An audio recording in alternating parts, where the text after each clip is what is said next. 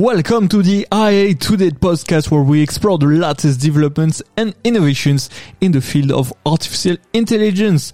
Today, breath tests usually used to check a person's drunkenness could one day be supplanted by a system developed by researchers at La Trobe University in Melbourne.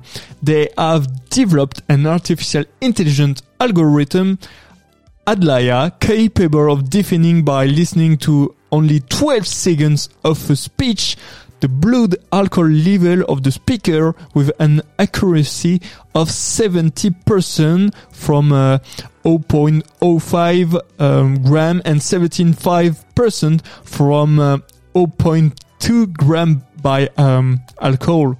Um, to, to do this, they analyzed and modeled the voice signature of 162 sober and drunk volunteers and compared it to their real blood alcohol level detected by breath test and blood samples.